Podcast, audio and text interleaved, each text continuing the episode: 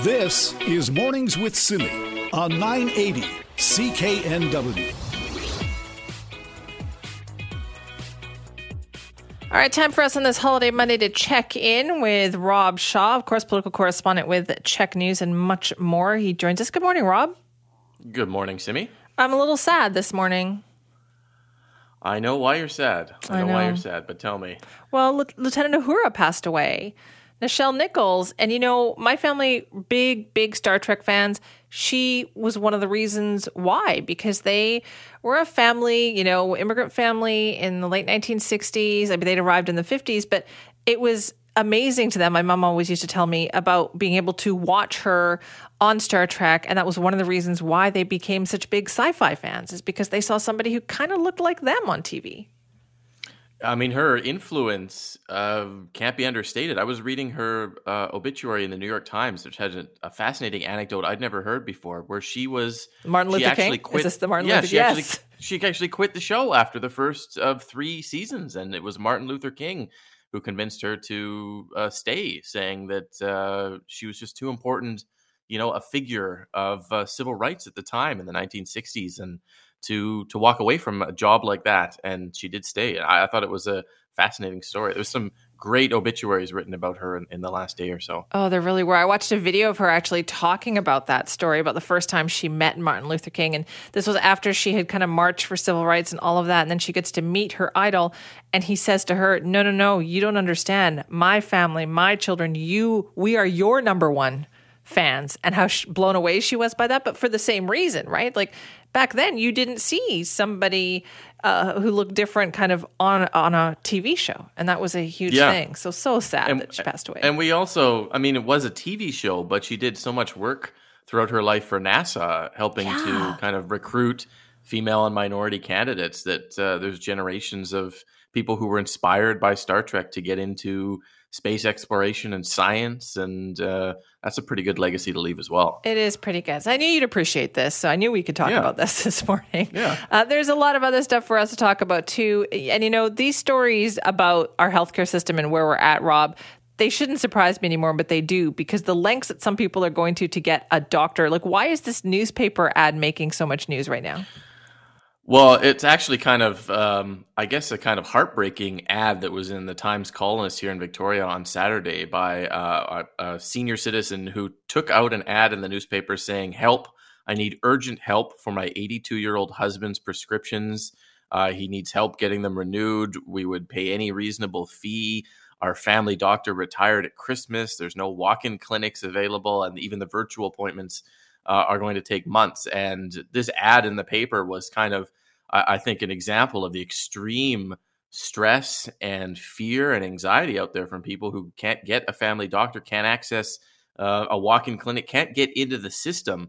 And for an 82-year-old needing prescriptions, and his wife, who's Janet Mort, who's actually a recipient of the Order of BC, and a well-known advocate of helping kids with underprivileged socioeconomic backgrounds become literate. It's a very sad thing to see an ad in the newspaper urgently pleading for a doctor. I know. I couldn't believe it either when I was reading through it. And I thought, can you imagine how many places they must have phoned? And I don't understand how somehow, someplace, somewhere didn't say, "Let me help you with that." Like, what have we become when somebody didn't say, no, we've got to do something about this?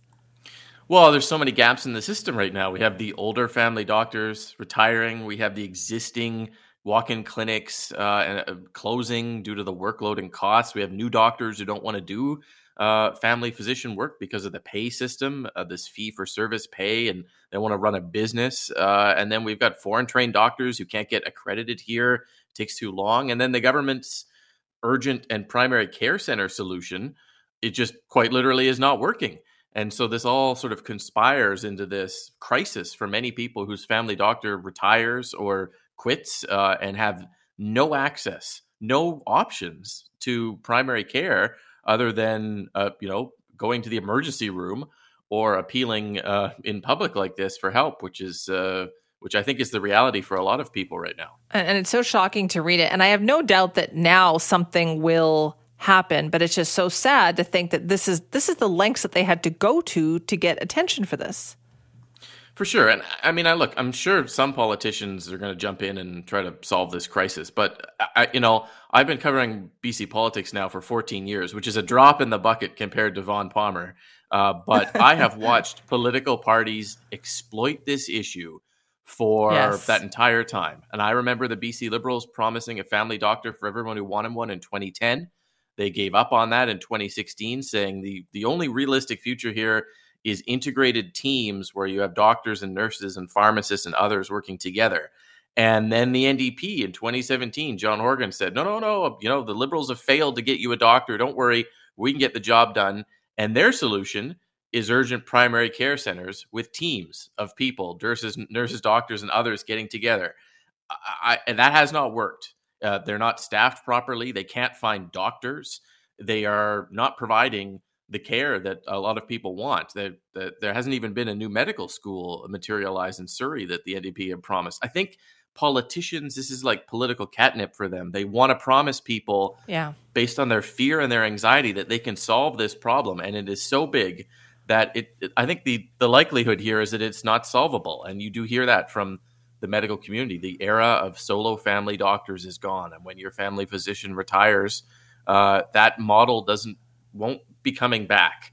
And the doctors will tell you this, the politicians will not, including this current government, who will want you to believe that this is still a solvable problem in some way, but it's going to be a revolutionary fix, I think, in whatever comes up here. Right, because it's not just BC facing this problem. Like, we are competing with every province in Canada for doctors. We are competing with the United States for doctors.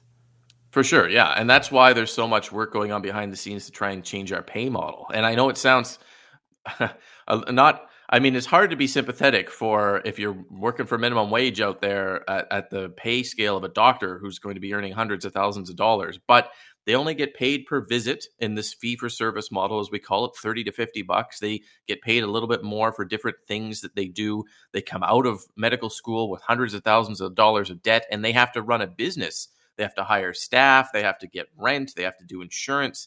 And that kind of hassle of not really earning very much compared to their peers who might go work in a hospital or might go work in a specialty area, that's caused new generations of family doctors not to get into it the same way that they're the generations before. And the government has to solve that problem with some type of either salary system or some incentive system. It's tried. Mm-hmm. There were bonuses offered, $25,000 signing bonuses in Victoria to new family doctors here. Nobody took the government up on it as of a month ago. So, the government's trying in its own way, but it's such a huge problem that has just occurred for so many years now that it's going to be very difficult for any government, despite their promises, to really reverse this in any time soon. Isn't it interesting, though, how the thinking has changed among doctors? Because 20, 30 years ago, 40 years ago, the only thing doctors wanted was to run their own business. They wanted to go into business on their own and to have that autonomy.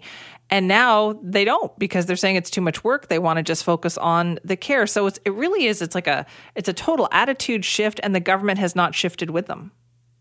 No, they haven't. And there's a lot of fear you hear from doctors in the current generation of whether they want to do this or not. And one of the sort of reactions to the bonus program that was offered by the health minister was that some young doctors weren't sure they wanted to be locked in to the contract required to get this bonus. They wanted to perhaps go the route that they've traditionally gone with the locum program, where they try different doctors' offices and different communities. And so, you have to listen to the very few people interested in becoming family doctors to help solve this too. And that's not easy as well.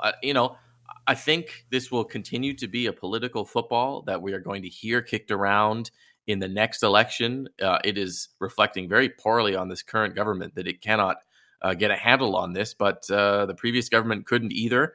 And we'll hear all sorts of promises from the next one that this is a solvable problem, but it certainly is not going to be solvable without an astronomical amount of money. And even then, it's going to take years and years to coax people back in. And even then, we're not going to get what we had. It will be something different for sure. In the meantime, this story I know is going to be talked about a lot today. So, Rob, thank you so much. Okay, take care. This is Mornings with Simi. You know, there have been some shocking shooting events over the past couple of weeks. I mean, just a few days ago, we were talking about what happened in Whistler. 2 men gunned down in broad daylight right in Whistler Village. Well, this weekend, again, another shooting, this time at the South Surrey Athletic Park, an area that is, you know, frequented by kids and families and should be very busy on weekends, especially in the afternoon. But now we had a triple shooting there. 2 men died as a result of that shooting, and a third taken to hospital with life-threatening injuries. Now, the Integrated Homicide Investigation Team has taken over this investigation. They say they're working closely with Surrey RCMP and others, but we still haven't gotten an update on what has happened. They do believe the shooting is targeted, but quite frankly, that does not provide, I think, any consolation for people out there when these have become so common. Joining us now for more on this is Trevor Halford, the BC Liberal MLA for Surrey White Rock. Thanks for being here this morning. Thanks for having me, Simi. What did you think when you heard about this? Oh, absolute shock. You know, this is a facility, for those that aren't aware of where this is that this actually happened outside of an indoor soccer facility, one that my 8-year-old daughter attends, and one where I've coached at. And, you know, and across the street from that is a splash pad. And so you can imagine the horror when I found out that there had been a shooting there in one of the busiest days, and people are out and about in that area. I was just praying that, you know, nobody was caught by crossfire, and, you know, I shudder to think that what could happen next. Now, I know that area too. I mean, my kids played soccer there. How busy is that place normally at that time of day in the afternoon on a weekend? Packed. In fact, you know, I always make the joke, you know, with my wife that we have to go early just to get parking because it is packed. Now, fortunately, that area looked like it was a little bit empty where the soccer indoor soccer place was, but like I said, across the street you have a splash pad, and you can imagine how busy that was on that day. We also had Sea Festival, right? So we had a bunch of people into White Rock in that area, and then we had SouthPointe City right there. So you know it doesn't matter wherever this violence happens is inexcusable, but for it to happen in an area so populated with innocent people, with innocent children, is, to me, absolutely unforgivable. And, you know, we have to really, really, you know, dig deep to make sure that we are doing everything level to make sure these incidents don't happen again. There have been so many of them, it feels like, recently that have been these shocking, brazen, we use those words, but does it really convey, do you think, how the community feels? What are you hearing from people? I'm hearing people are scared. And, you know, you should not have to think when you take your child to a soccer game or take them to a park to cool down, you should be thinking about, yeah, they may fall off and they may hurt themselves or they may, you know, twist an ankle playing soccer. In the back of your mind, you should not worry about a shooting. That's not the society that we live in or want to live in. We have to make sure that, you know, we're preparing our children for the best. But, you know, when you're going to these places, it doesn't enter your mind that there would be, you know, what the police are calling a targeted hit. And I understand the police said that there was no, you know, further concern or, you know, to the public. But to me, you know, when you're seeing this level of violence in our community, I think it's definitely a concern. That doesn't feel like any consolation anymore, is it? Like, I feel like people used to accept that when the police would say there's no public safety concerns at this time. But now when it's like Whistler and South Surrey Athletic Park and these very, it could be anywhere. And I don't think telling people it's a targeted hit provides any comfort anymore. No, I appreciate the fact that, you know, we want to make sure that we're keeping people at ease and, you know, not trying to have people panic. But at the same time, as a parent, and you're a parent as well, and or grandparents that take their kids out there, you know, you want to make sure that you're putting your kids in the best situation possible. I'm sorry, but, you know, the fact is that I don't trust these people that are going out and doing these shootings, that an innocent life may one day not be claimed, right? Yeah. I don't think that they have that. You know, I'm not going to give them that level of my trust as a parent or as a leader in this community. I will not do it. And the fact is that if they're bold enough to do this in an area like that, what's next? That's what I wonder too. What needs to be done here? How should we be responding to this, do you think? Well, I think we should be responding with outrage, which I think a lot of people are doing.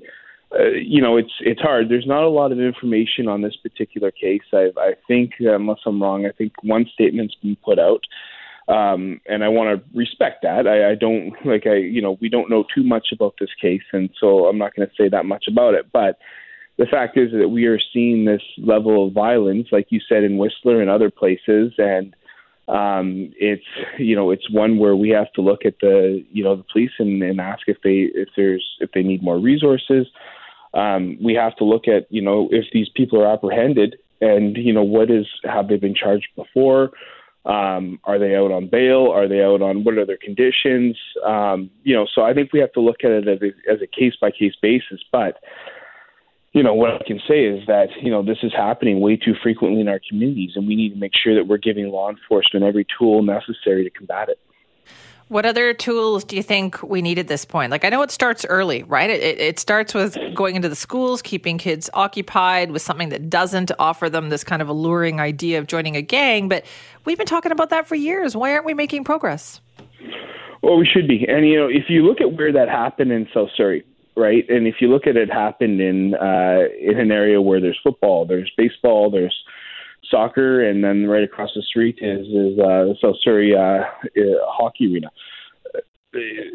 Getting involved in sports was a big one for me as a kid, and I knew kids that were on my team that were susceptible to going down the wrong path, and their saving grace was sports.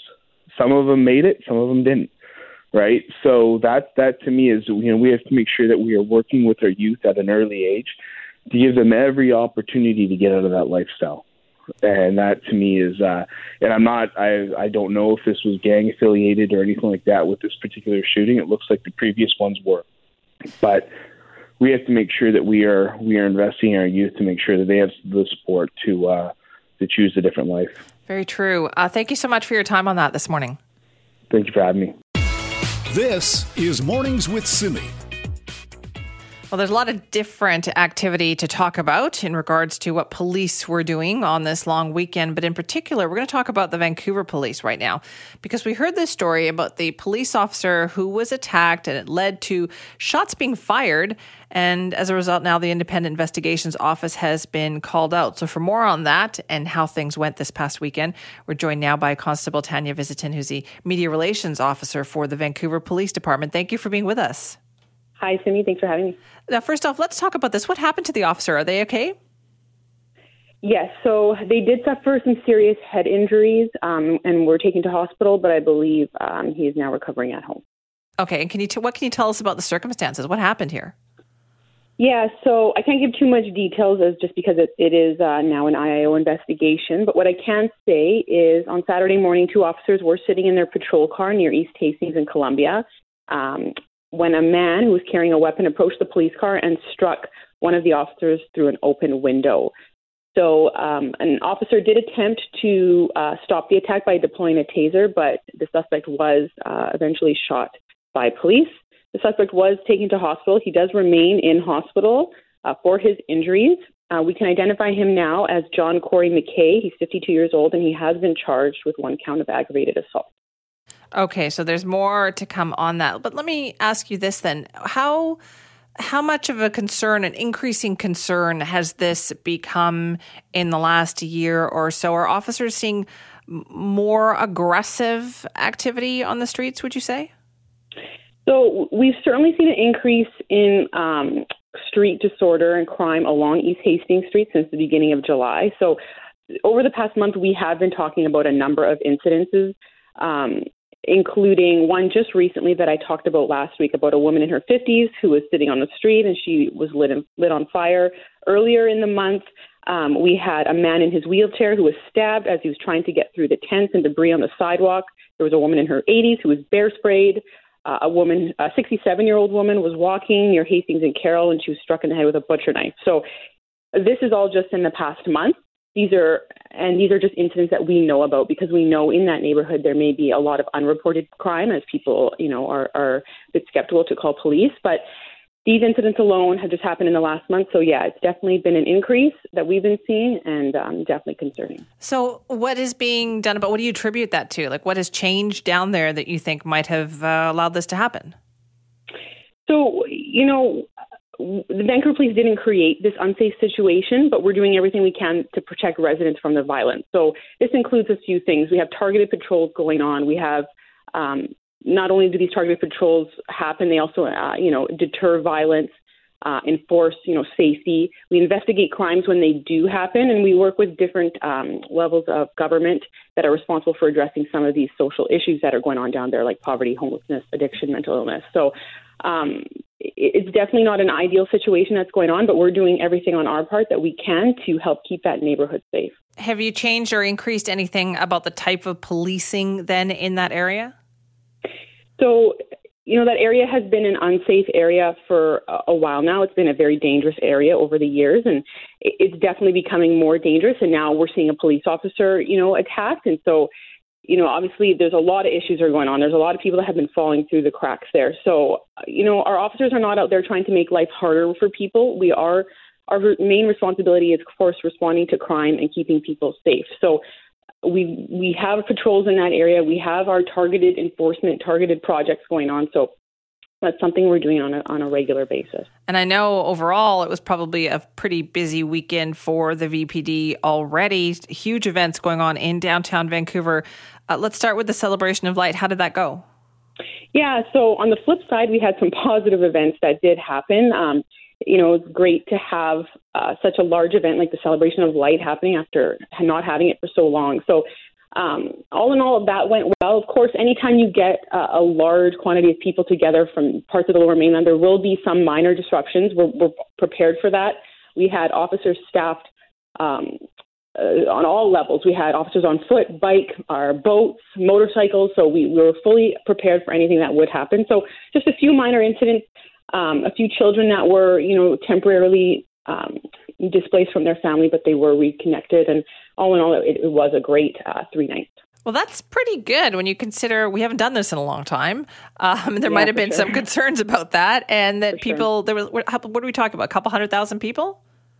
Yeah, I think the first night we saw the most. Wednesday night, not as much, and then again a lot on the third night. So yeah, I would say a couple 100,000 people for sure. Okay, impressive. And then with Pride yesterday, I know a lot of people in the downtown area too. It's been a whole weekend full of Pride events, and everything has gone all right? Yeah, another great positive day. So yeah, we had officers in the area for that should anything arise, but it ended up being a really good event. Okay, that's great to hear. Well, listen, thank you so much for your time this morning. Thank you for having me. This is Mornings with Simi. Why do we have such a lifeguard shortage? And most of the time, I think people wouldn't, think too much about this, except with the way the weather has been recently. Everybody wants to go to the pool, and your hours at many pools are limited because of the lifeguard shortage. Take what happened at Kits Pool over the weekend. It was finally set to reopen. It did reopen on the weekend, first time in months because of all the damage that was done during the high tide a couple of months ago, and it closed early because of a staff shortage, not enough lifeguards. So that is a concern. And it's not just us here. It is right across the country. So how did we get to this point? Well, joining us now is Dale Miller, Executive Director of the Lifesaving Society of BC. Dale, thanks for being with us. Good morning, Simi. Good to be with you. So when you hear about these lifeguard shortage stories, do they surprise you? No, they don't, unfortunately. And you're right. It's not just here in Vancouver or BC.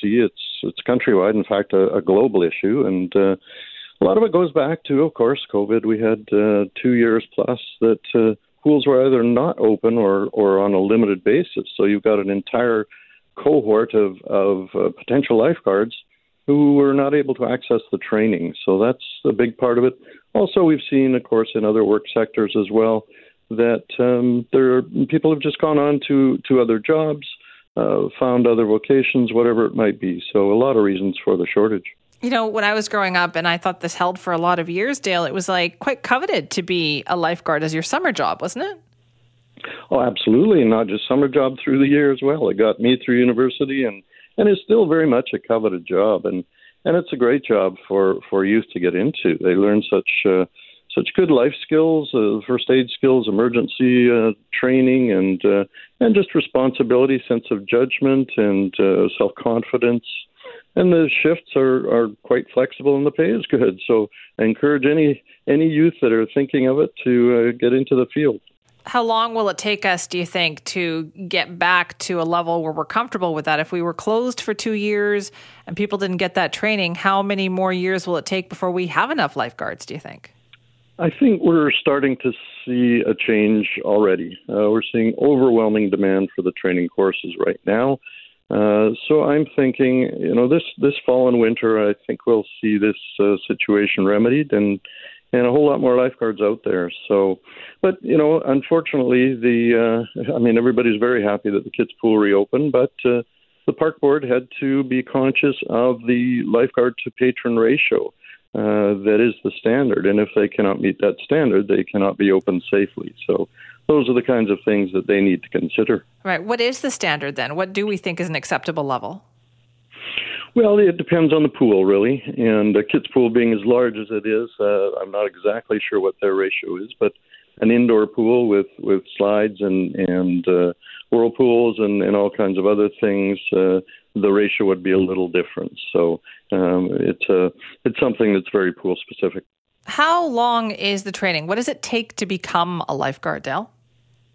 It's about 100 hours. So you need to be taking some life-saving training, which is the Bronze Medallion course. And then next is Bronze Cross. And we've recently changed Bronze Cross to be an assistant lifeguard designation. So that's meant, again, to help with the shortage of lifeguards out there. And then a first aid course, and then the National Lifeguard course that would qualify you to become a lifeguard. So it does definitely take some training, but these people on the pool decks are very well trained. So is that something that once you've got it, you keep it, or how often do you have to kind of brush up on those skills? No, you have to brush up every year on your CPR skills to make sure they're sharp. And in fact, every 2 years, there is what we call a recertification of the lifeguard skills, too, just to make sure that they are ready in case something happens in the water.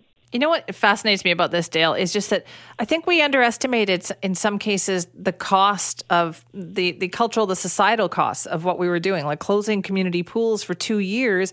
Who could have anticipated that this would be the result down the line? Exactly. And it's such a balancing act between the large public demand to get those pools open and the employers' concern for safety of the swimmers and their employees as well, and making sure that everybody's safe. All right. So what's the feeder situation like into lifeguarding? Does it start with kids with swimming lessons? Because I know even kids finding enough swimming lessons has been a challenge. Yes, excuse me, that's true. And we hope that with the pools back open that will change too. But that's definitely the best feeder system is kids learning to swim. And, that will keep them safer around the water as well, but also hopefully get them into being a lifeguard. And I know when I was a youth, it was just natural that you went from being a swim club team member into becoming a lifeguard. So we hope that will be the case in the future. And if people are interested, youth can go to nationallifeguard.ca, and that website will show them exactly what they need to do to become a lifeguard. And in fact, it has a link to the courses available in their community. So very much encourage youth to, and not just youth, it's very, very heartwarming to see a lot of former lifeguards and instructors coming back into the field as well. So hopefully that'll help, and we see this change in the next 6 months to a year. So you definitely need all hands kind of on deck on this situation. What's the pay like for lifeguards? Yes, it's always been very good. Now, certainly that gap has narrowed because other sectors have needed to increase the hourly wage for their staff. But a 16-year-old lifeguard recently trained can easily be making upwards of $20 an hour. So it's a great job. Hey, that's pretty good for a 16, 17-year-old, right? That's a part-time job. I mean, you sound like you really enjoyed your lifeguarding years. I did, yeah. I mean, you learn so much. You make lots of friends, and it's turned into a career for me and Ken for many, too. I mean, there's many full-time career jobs at the pools and within the recreation departments that are very fulfilling and very satisfying. Okay, so then once again, Dale, where can people go to get more information on becoming a lifeguard? Nationallifeguard.ca is the one site, but also lifesaving.bc.ca is the Lifesaving Society's website. So there's lots of information there as well. And we have an office in Burnaby, and we have great staff that can provide lots of information. You know, at this time of year, though, I always remember as well that we hear about people drowning too, which makes me think that we all probably could serve to brush up just our water safety skills, not even if we want to become a lifeguard. Absolutely. And unfortunately, over the weekend, there have been a couple of tragic drownings, and the more that we can be trained in the skills that can help save people in the water, the better we'll be. What are the simple things that we need to remember in those situations, being near water like that? I think knowing the water you're going into is very important. We had a situation on Alouette River, and I believe that an inflatable was involved there too. We can't rely on those inflatables. Life jackets are definitely the go-to on the water, whether you're boating or even floating down a river. So just those kinds of safety aspects, and supervising children whenever they're close to the water. And also, if something happens in the water, not going into the water, that should not be the first reaction. I know, unfortunately, it is the instinct to do that, but take a moment, look around, see if there's something you can throw to somebody. Going into the water yourself, unfortunately, can be tragic as well. All right, Dale, thank you so much for that this morning. You're welcome, Simi. This is Mornings with Simi. How far would you go to find a family doctor? And you know what? A few years ago, that might have been kind of a theoretical question. Unfortunately, that's not the case anymore, because with the situation too many British Columbians find themselves in, it is increasingly an emergency situation. It's a desperate situation to find a family doctor. There's a story that you are going to be hearing a lot about today, and it's because of an ad that was placed in the Times Colonist newspaper over the weekend. And it was an ad for an elderly couple in their 80s who are desperate to find a family doctor just to fill the husband's prescription medications. Their family doctor retired back in December. Now, the ad said they've tried everything. They have tried going to family, walk-in clinics. They have tried everything they can think of, and they have not been able to do this. They haven't been able to get a family doctor. What gets somebody to the point where they need to put an ad in the paper? So obviously everybody wants to know more about this story. Well, our Raji Sohal had a chance to catch up with the woman who placed that ad, and here's their conversation. Our family doctor, we had a wonderful family doctor who, Dr. Cox, who specialized in geriatric patients. And Michael has had many medical issues, and we were so grateful to get him. And we had him for about 15 years, and he retired. I see. And how hard has it been to get a family doctor since then? It's been impossible. I have spent countless hours calling every possible option there might be. And I would find a clinic that specialized in geriatric patients that closed, a local one that has only been functioning for maybe a year or 2 years, closed. Newspapers reported that they had difficulties maintaining the facility, particularly. So there were special options that withdrew from the market. And I resorted to walk-in clinics. I never did find a walk-in clinic between Christmas and now that I could get into. I would dial for hours, starting at 8:45 when they opened at 9:00, and I would finally get a voicemail saying they were full for the day and they wouldn't take a wait list. Wow. And you tried that daily since Christmas? Sometimes I'd give up for a week, and then someone would give me the name of another clinic they'd found that was hopeful, and I would try the next new clinic. But I've been intermittently trying since Christmas. How has that left you feeling? Well, my voice, just talking about it, is on edge. Michael is showing symptoms. He's just a wonderful 82-year-old best friend. He has new symptoms that look like they are related to prostate and bladder. And he's been on the list for months now to see a specialist. And we weren't even able to get the ultrasound. We were able to get the blood test, but not the ultrasound that would probably speed up a trip to the urologist. So it's a day at a time. I'm terrified. That almost seems like a joke. We can't even get to see a doctor. And oh boy, that is our Raji Sohal's conversation with Janet Nadine Mort. Now, Janet is the person who placed the ad in the Times Colonist newspaper on the weekend, talking about how desperate she and her husband are to find a family doctor to renew her elderly husband's prescription medications. Raji's with us now. Raji, I tell you, that felt like a knife. Like that just, my heart goes out to them. Oh, it really does. You know, the advert itself, you look at this ad and it doesn't seem real. Somebody, you know, urgently making this plea to find a family doctor in the local paper. I just can't believe that it's come to this. But you heard Nadine say there, she's been trying everything else within her power. She has been calling the local walk-in clinics to try to speak to someone who can help her, try to get her an appointment. She's doing what she can, what she knows is within her power, and still no luck finding a family doctor. And it's just so heartbreaking to hear.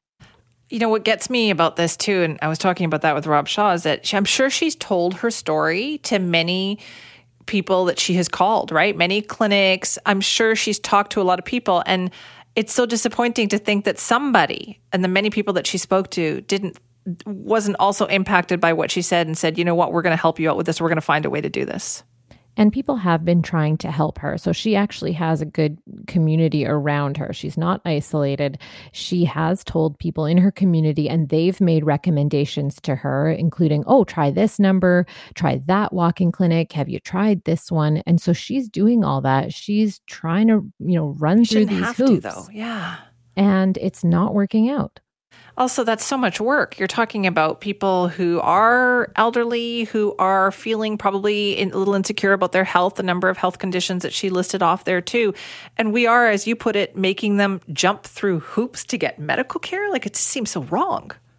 Yeah. And we know absolutely everybody is deserving of healthcare. Everyone deserves a family doctor in BC.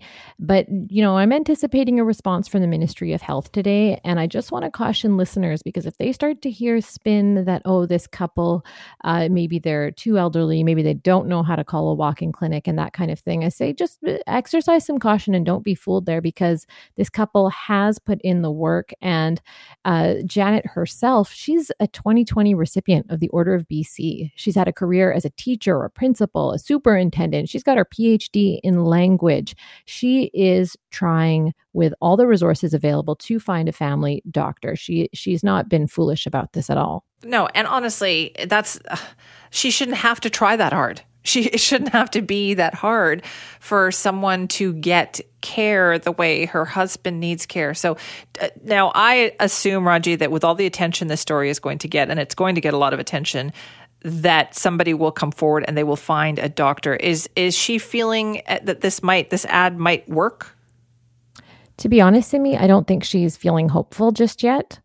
She's hoping that her first interview after coming out about this story will bring about some more light on this situation, help her, but also help others, because we know that this is an astoundingly big problem for the province, for many, many other people too. It certainly is. Listen, thank you so much for that. Thanks, Simi.